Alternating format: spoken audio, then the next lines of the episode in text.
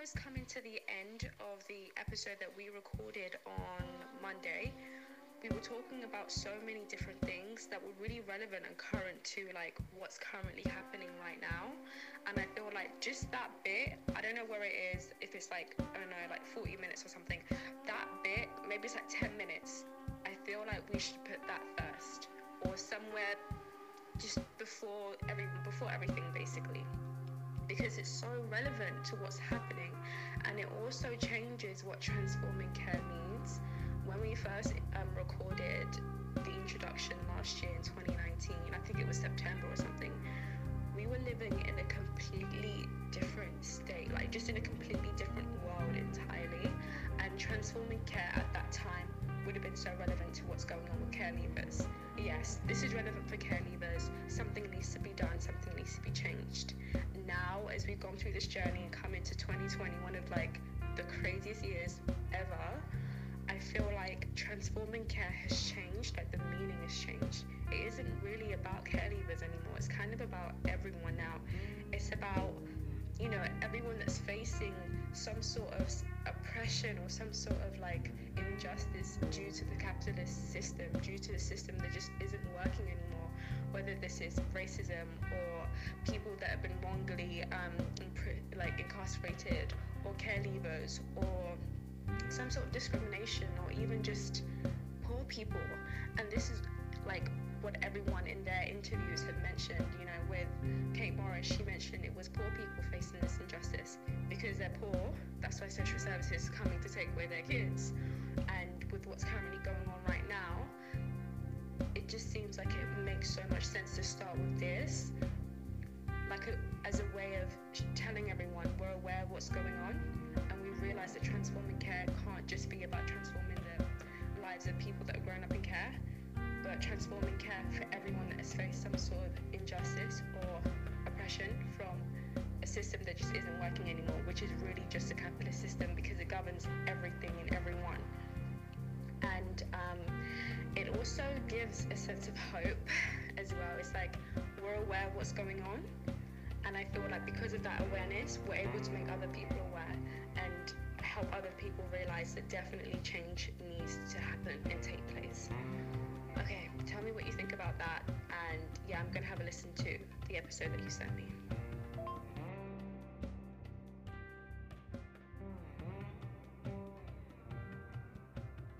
Hello, everyone. Um, this is Jake from Transforming Care. Joy and I recorded what we thought would be our final episode the other day, but she came up with the idea of using it for the introduction, or at least for a teaser. Because as you heard from the voice note, there's a lot of learning that we've done over the course of this journey. And we thought it would be a good idea to share that with you before getting into the introduction and the interviews themselves. So this is taken from July 2020 and is a slight overview of the kind of things we've learned in the time that we've done this. Please enjoy the teaser for Transforming Care.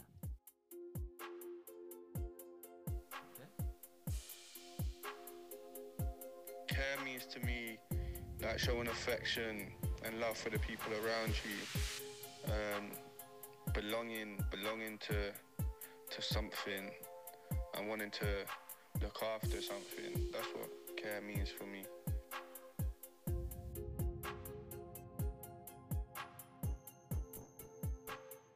Uh, like throughout, you know, some of the interviews that we have like conducted, um, I've sort of like had a listen to what their alternatives were to like a care system and some of the sort of like solutions that we need to bring about in the care system. And yeah, I thought it would be a really good idea for us to talk about that. Um, so we'll start with Siobhan's interview because that was like a really powerful interview.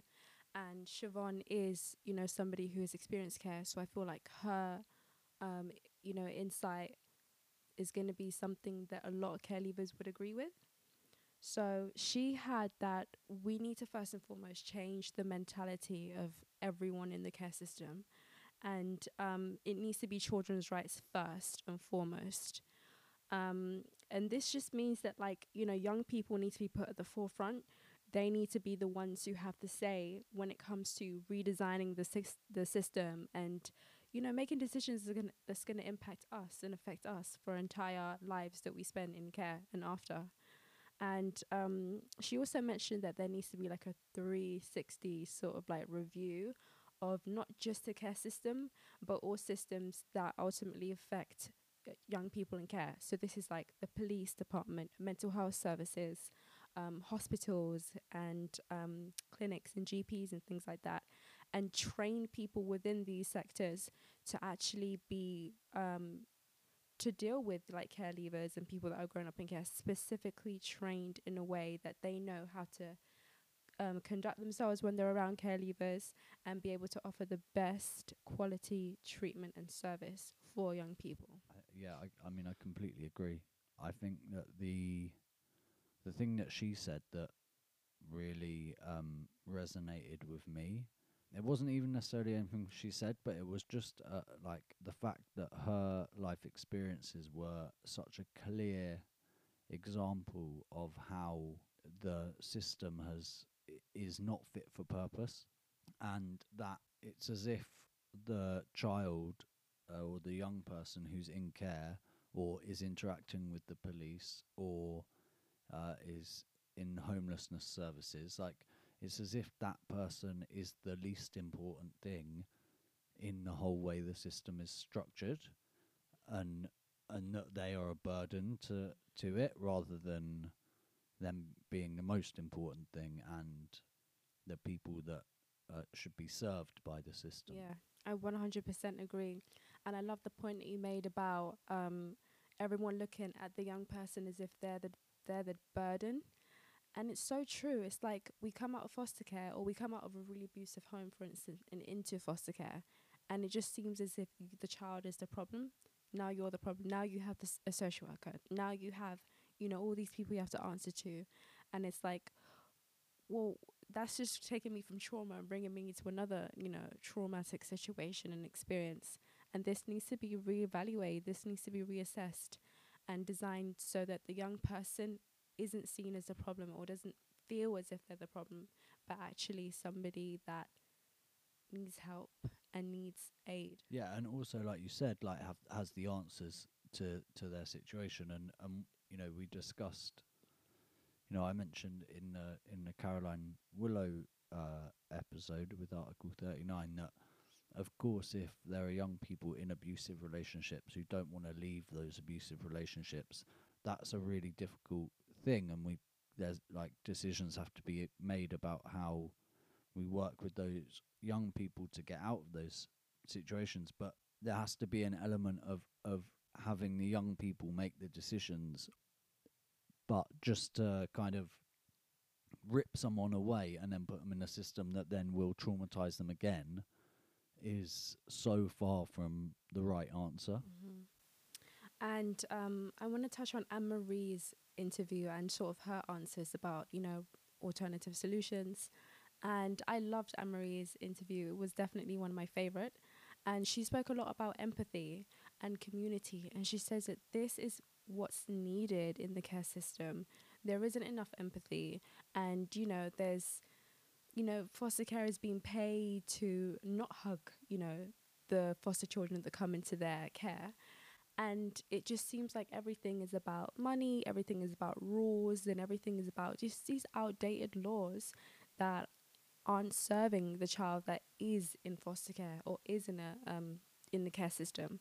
So she spoke about, you know, having something in place where there is a community that care leavers can be a part of so they can go for like, you know, for Sunday dinners and Christmas holidays and things like that. So once they do leave care, they don't feel so alone and by themselves and they have that community to go to. Yeah, it was one of the only interviews that really discussed community as the as a valuable thing just in itself.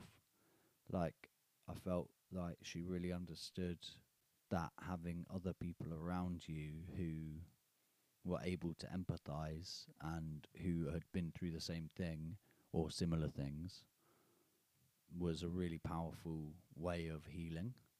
Mm-hmm. Um, which I don't think was really touched on. I mean, I guess every other episode, like you know, the episodes were focused on different. like aspects and things like that. Yeah, exactly. Like they were focused on di- yeah on um different parts of the care sector or the care system. So not everyone's going to be, and and her focus is on empathy and and love and and the role that plays.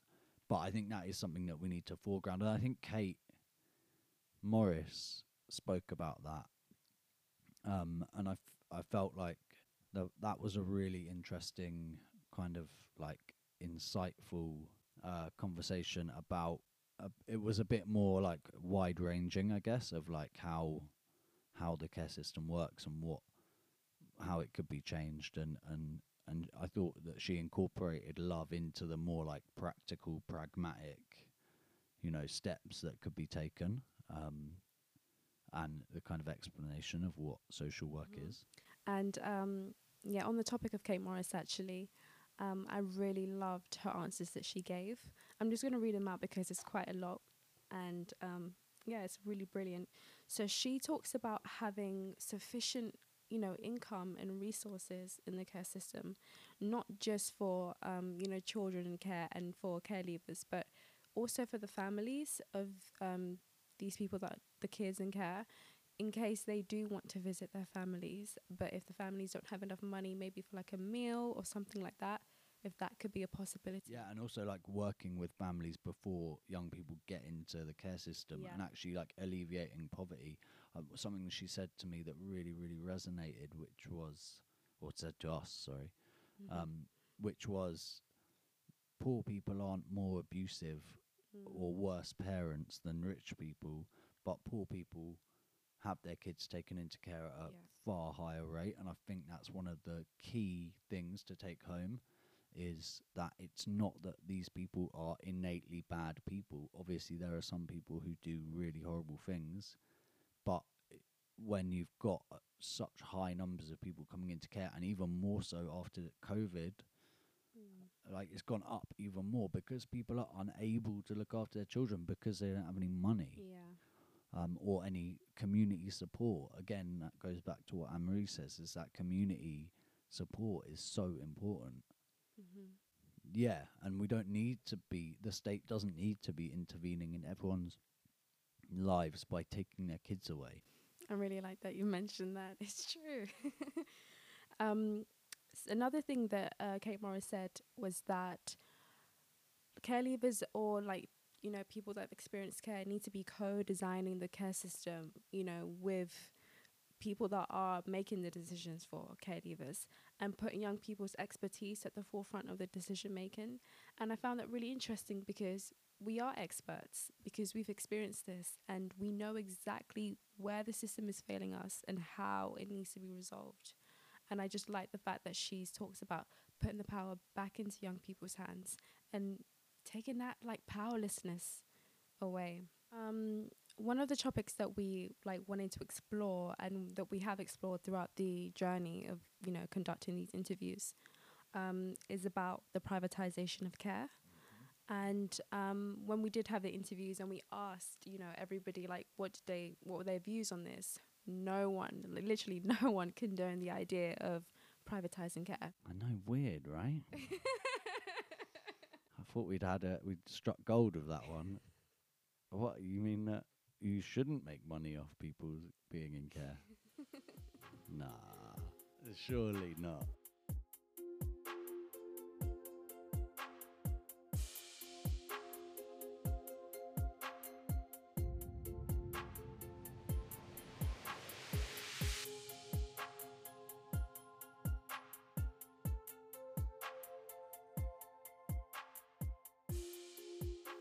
Something that I've learnt more recently as well is just like the level of private equity firms that own stakes in like children's care, what they call provision. And it's it's crazy, like the amount of private money and investment that goes into young people's lives um, just for a return, a pro- and just for a profit. I mean, it's it is sickening. It really upsets me actually how like how we how people can live with themselves, knowing that that's that they're making money off young people being taken away from their parents. Yeah, it, it's really it, it it's bizarre that that's how our society functions. Yeah. And um, you know, I remember you telling me that you went to was it uh, Lebanon? You went to Palestine, and um, you were able to sort of like see firsthand how you know the young people who probably didn't have parents were being taken in by you know other families. Like, would you like to you know talk a bit more about that? Yeah, I mean it's just a cultural difference, isn't it? It's like Mhm. there you have young people who are whose parents are either in jail or have been killed or um, removed, you know, one way or another from their lives. Um, and it's not just other families, but it's organisations and communities where, like, the idea of a state intervention or like a children's home doesn't didn't doesn't really even cross people's minds. It's like the the community will look after that child. And I think there has been that like there is the potential for a cultural shift in the UK now after this COVID nineteen situation with the like springing up of mutual aid groups and I like I find it really interesting what the role of mutual aid is and what does that mean. And it's uh like it's actually like an old anarchist term. Like it, I think it's Bu- uh, Buchanan going to get taken up on on who came up with it. I don't even think I said Buchanan right, but it's like a it's a the idea that our communities are the fabric of how society functions and how effective we can be as a society and if we are looking after each other in solidarity and and uh, practicing mutual aid, that is like a fundamentally political thing. Where if um, my neighbour is got has got mental health problems, I and the community around me are in a position to lend support for no money or for no exchange, other than the benefit of the whole community. If someone can't uh, has mobility issues, someone else in the community will go to do their shopping for them and practice uh, solidarity by helping that person out for the benefit of the community.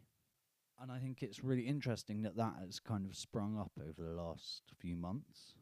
Like certainly in this a- in my area, in North London, there is there loads of mutual aid groups popped up, but it does give you a bit of an idea of like, oh, how we could actually care for each other rather than having like a state intervening system that is like, okay, you can't ch- care for your child, so we'll take your child away. Mm. So okay, you are struggling. How can you? How can the community support you in that? I really like that. And you know, if you were to ask anyone who's experienced care, you know, what is it that you would want less of? And I know for sure they would answer less of like all these people to answer to. You know, less of the intimidation of social services or social workers, less of powerlessness and this power struggle and power dynamic that they have power over you because they're your corporate parents, whatever that means and just more relaxed, more empathy. Yeah, and community. Much like um Anne Marie mentioned. It's almost like a fear, isn't it? I feel like there's like a lot of fear around um, young people who might like behave quote unquote badly or like ex- like express kind of challenging behavior. It's like there's it's like as if we panic and we don't know what to do with them, and then what we end up doing with them is put them into a system that feeds people into prison. Yeah. You know. Yeah, it's really tragic. And um, I'm working with this other organization and Drive Forward. And they have this forum called the Policy Forum. And it's just when a group of care leavers come together to create, to try and basically create some new, you know, legislation for care leavers. And um, one of the young people, like, he posted an article in the group chat about how um, if you're a care leaver, your what's it called? Is it rate of mortality? Your life expect your life expectancy is half than the average person. And when I saw that, I was just so devastated. I couldn't believe that. You're gonna die much earlier than the average person does because you were you were in a system. What is that telling you? What is that telling the government? It is absolutely mind blowing, isn't it? Um, so now I, f- you know, I want to sort of talk about solutions and our individual sort of like perspective on what solutions should be put in place. Um, so the first thing, and this is sort of just like what could be done almost immediately, like long term. You know, I'd have probably. Okay, long term, I'd probably have like more like radical solutions, but this is a bit more, you know, practical, a bit more realistic, and easier to implement sort of straight away. So the first thing is a separate state benefit system for care leavers with the same amount we were receiving when we were in foster care. So this is going to be enough money for food, for you know rent bills, for clothing, and for travel. And um, I just want to touch on something really quickly. And when I was in care, so I'm black, and when I was in care, um, they would give like young black girls money for their hair because our hair products were m- much more expensive. Getting our hair done and treated was much more expensive. And I thought that was such a great, you know, thing that they had. And of course, that stops when you turn 18 and you're on the state benefit system. But I feel like things like that still being put in place can really enable, you know, you to thrive and keep going. I think that's an amazing idea. Um, I and I really like the idea that, like, there is a shared experience of being in care, and that warrants a kind, like a kind of compensation. I mean, if only like as a sort of reparations for the damage that they've been that has been done to you, like over the uh, through being in the system. You know, like maybe that wouldn't be necessary if the system worked and people were like not fully traumatized by being in care. I mean, not that that's everyone's experience, but even still, I think that's a great idea, and it and it and it allows for that experience to be.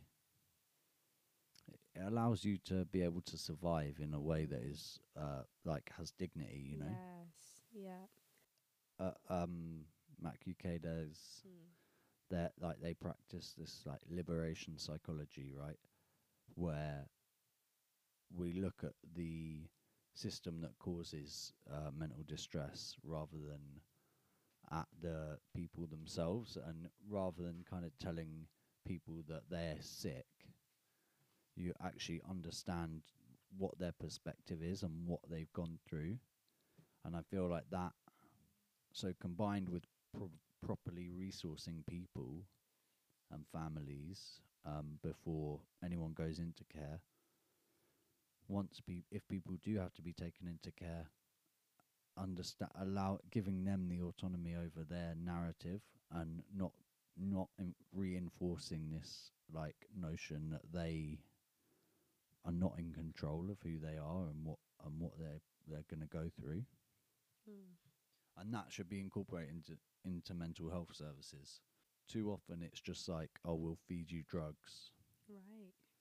As if that's going to solve the problem. yeah, and give you a label, and then like, oh, you're this, so take these drugs, and then just keep taking these drugs. There's no solution in that, Mm. you know. There is a solution in understanding why people feel the way that they do and respecting their decisions. I think a complete overhaul of how we view mental health. I was in a psychiatric ward the other day, like in a high secure one, and it was it was shocking. Like it was, it felt so. It was so dark. Mm. People were just like losing it, and there was nothing kind of going on. It was not a therapeutic environment. It was a. It felt more like a prison than it did anything else. It was a really, really. I mean, I've, and I think it's come a long way from even like thirty years ago or whatever. But it was a. It was a grim place to be. Mm. And yeah, I think an overhaul of all of the mental health services is such an important step to take. Yeah, I agree. And my final solution is to have a proper community of people um, that are there for you every step and stage of your life post care. So once you turn 18, you know, social services, they're just like, yeah, we'll wash your hands off of you now. You're on universal credit. You're going to live in your social housing. That's it from us. That sets you up for failure. This is why the mortality rate or life expectancy is half of the average person. And so having that community post 18 um, will really just enable that person for success. And um, I remember when we were younger, when I was 16 and I was in care, we used to have so many things. We used to have like this um, homework club, we used to have travel opportunities and charities abroad. Um, we used to have loads of events that like social services put on for us. I remember they took us on a boat trip um, down south, like all around Falmouth, Cornwall, and I was like, this is amazing. And all of this just stopped once you turn 18. See, social services not all bad. It's- I, I feel Right, like we get boat trips. uh, yeah, yeah, yeah, hundred percent more of that. Um, I feel like we've been quite down on social services, um, and you know, I fully respect the work that social workers do, and it's a it's a, a tough, tough job in a tough environment, and it, they're not to blame Hmm. for the state of the system. There are good ones and bad ones, you know. But things like that are amazing. That that kind of community to to be able to resource young people in care going on seeing the sea for the first time or like Yes, uh, exactly. like being with each other even through like homework with stuff that's meant to be boring doing it together you can make it fun exactly. Why does that have to stop when you reach 18 that doesn't your parents wouldn't stop Right, looking after you. Exactly. I still I still go round to my parents sometimes. no, and I do, and like I love double it. my age, everyone. Yeah, exactly. Yeah, I'm old man. Um, yeah, I like it's and it is again, and it's not something that we mentioned like was mentioned that much. I think Kate mentioned it. Yeah, but it was more Anne Marie that was speaking about community. No, not about community. About like age being like a cut off. So as soon as you 18, hit eighteen, you are kind of thrust into the state benefit system, like you said, and into life as a as a quote unquote adult. Mm. When firstly, that's not the reality for other people. Um, for a lot of other people, I mean, it, it might be a reality for some, but like that Mm. relationship with those, that, yeah, the relationship with your parents doesn't stop when you're 18 and the relationship with your community doesn't stop when you're 18 so why should it stop for young people in care who need that stuff more than anyone you know Right. And I just want to mention that, like, you know, while we were having this, you know, extracurricular and all of these things put in place for us when we were 16, like us and, you know, me and these other care leavers and um, kids in care, we had really strong bonds. We had really good relationships with one another. But that was broken once we turned 18 because some people, you know, they were struggling with housing and they had to figure that out. Some people had no money. They couldn't, you know, afford to even travel to go anywhere. And some people, you know, maybe their mental health started railing. And this is when that those bonds get broken. This is when the community gets broken. it's that infrastructure isn't it around you like it's just as the infrastructure around you as a as a kid in care was able to foster those good relationships with your peers when that's removed that's that kind of falls apart because everyone's so stressed about surviving again Mm-hmm. Exactly. and it's not that hard to do right like it's not that hard to just say this in every area if you've been in care then you there are these resources up to the age of 30 and then the people who hit 30 for example can then become the facilitators for those groups you know? And that like you know and the care experience community is a strong community and i don't really like you know i only really know bits and pieces of of like what is called the care experience community as a like who did the care experience conference and like there's a group of people who are advocating or um for young people in care and care leavers and as i mentioned the 10 demands but that that has had to be built from nothing, you know, with no kind of uh, infrastructure around it. and it's hard for young people who are in care now to even know that that's going on because it's so it's it's having to fight to exist all the time Yeah. Rather than being facilitated by the amount of money that goes into the care system. Right. And like having these communities can actually make you forget about, you know, the trauma that you've had to endure and, you know, the fact that you're constantly trying to just survive. It can help, you know, help you forget about that and make you feel normal. That's exactly what care leavers want to feel. Normal.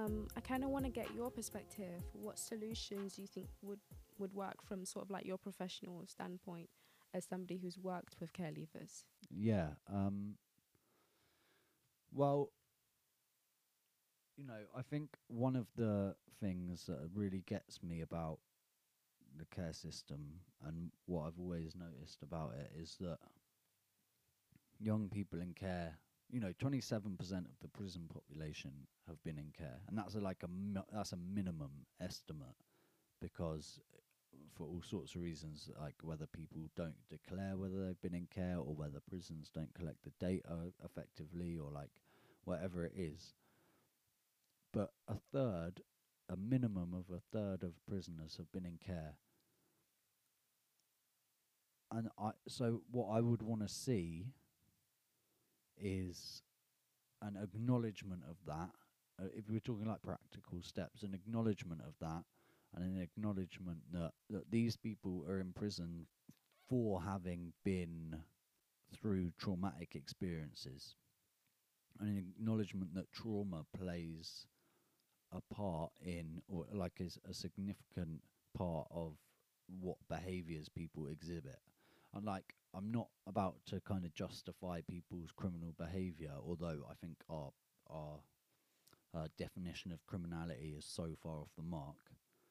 But what I would say is that those people's criminality, in inverted commas, is a, a result, a direct result of their experiences Mhm. as young people and as children, impacted by being in poverty, impacted by having multiple placement moves, impacted by being in abusive situations and having abusive relationships, which creates a narrative of worthlessness or Right. n- a low expectation for themselves and an expectation that they will end up in jail, for example. Um, so I would, I w- firstly, I would want an acknowledgement that that is that the care system is directly responsible for traumatizing people, and that it needs uh, proper investment with proper money. The money that we spend on prisons should be scrapped and it should be invested in building communities, as you were saying, Joy, um, and properly resourcing people who are on the edge of care, families whose kids are about to be taken into care, and then if they do have to be taken into care, properly resourcing their life experience in a therapeutic and loving and nurturing environment. I would say before that, um, like we know these things, but I, w- I would say before that, young people in care and care leavers being at policy making decisions, um, at, like not just at the table, but being responsible for shaping and what the care system looks like and having unlimited resources to do that.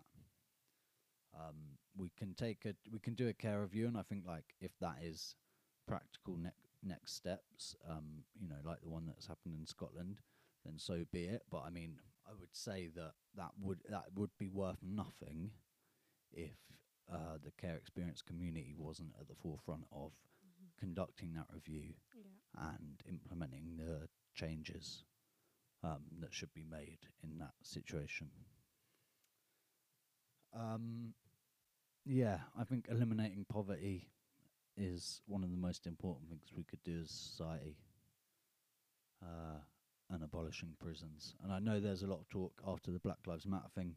You know, uh, the galvanization of uh, young people into the Black Lives Matter movement of like defunding the police, and I fully support that um, because nine out of ten times the police are called to a situation that the police don't need to be involved in. What the people that need to be involved in, if it's a domestic abuse case, um, then you should have women's rights activists at those situations to be able to support women in the Yeah. in the way that they need. Um, one of the common arguments is like, well, what would you do with all the rapists? It's like, well, three percent of rapes are get get um, convicted, or, or rapists get convicted. So it's not like the system is working currently, and I think that's true for like the same as true for abuse in the care system, and the same as you know what what we're punishing is people's petty petty crimes, um, and I think that's uh, a ridiculous way of, of structuring society. Hmm And I feel like, you know, talking about just systems are just no longer working, like you've just mentioned. Um, there's been a legislation that's been passed where um, inspectors, so like Ofsted and, you know, just people coming to check and regulate care homes and young people in foster care homes, that is now been reduced. And honestly, this, you know, is a travesty because even with the inspections that's happening now, there is still so much that is happening. There's still so much being unreported. There's still so much abuse that's taken place. And now with less, you know, of that, what what we gonna end up seeing? Yeah, exactly. Um, and that's SI forty five uh, four four five, and that has been implemented by a conservative government under COVID nineteen legislation, and that is something that they've been trying to do for years and have tried. I think over the last ten years, have tried four times to deregulate um, children's homes and reduce the amount of uh, inspections that happen and uh, just generally cut back on on their statutory involvement as the state to make sure that abuses don't happen in in uh, places where children are being cared for.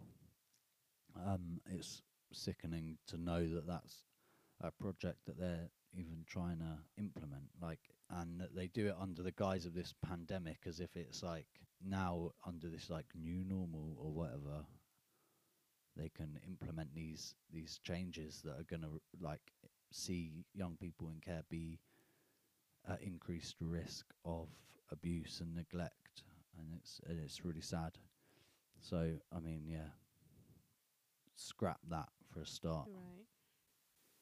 Yeah, I feel like you know ignorance can be no more, and you know, act. You know, everyone that's just involved acting as if they don't realize what's going on. That can't be anymore. And you know what? Yeah, like I know we talk about the care experience community being in positions of power, making, uh, being in decision making positions, and I think that is absolutely fundamental. But the other thing is like everyone else, like this is your society too. Yeah. You know, this is your community as well. These are your brothers and sisters who are being left out on the like on the scrap heap because uh, like we can't be bothered to stand up for them. And and it's the same with Black Lives Matter. Like white people, like you can do all the learning and stuff you want, but like push comes to shove, you need to like take action against like racist policies that are being implemented in your name and if you don't you're complicit like we know that the police are institutionally racist we have had that conversation so many times why are they still being allowed to implement racist policies we know that young people in care are being failed time and time again and being pushed into the prison system why are we standing for it I don't understand.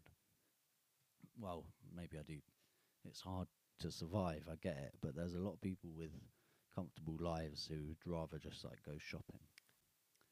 Um, but I mean, like you know, it's hard. It's hard to be joyful and like Mhm. uh like bubbly and and uh kind of super happy about this subject because it's Yeah. because it is so sad.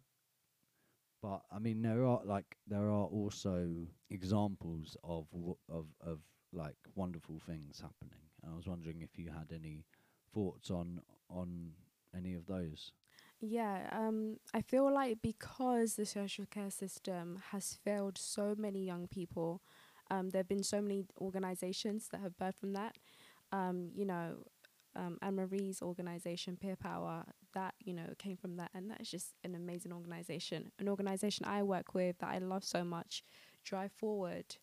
I feel like they could be, you know, um, the social care system and um, they really put that power back into care leavers' hands and they help you as much as they can to experience a normal life and to feel like you are equipped and adequate enough and competent enough to be successful. And we need more of that.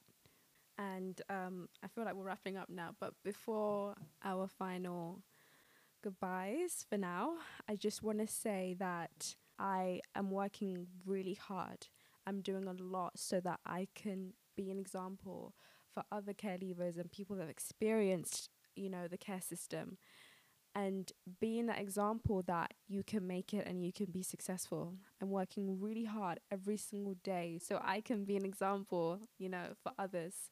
And I want you to, you know, don't fall into the trap of victimhood. Don't feel like you are completely powerless. Rise above, rise above the system. and know that you too can make it. Thank you for listening to Transforming Care. Transforming Care is an autonomous media production hosted by myself, Jake Lake, and Joy Milani. You can find us at autonomousmedia.org, on Twitter at media underscore autonomy, and on Instagram at autonomous underscore media underscore London underscore. They're long, I know. I hope you enjoyed the show and tune in next week.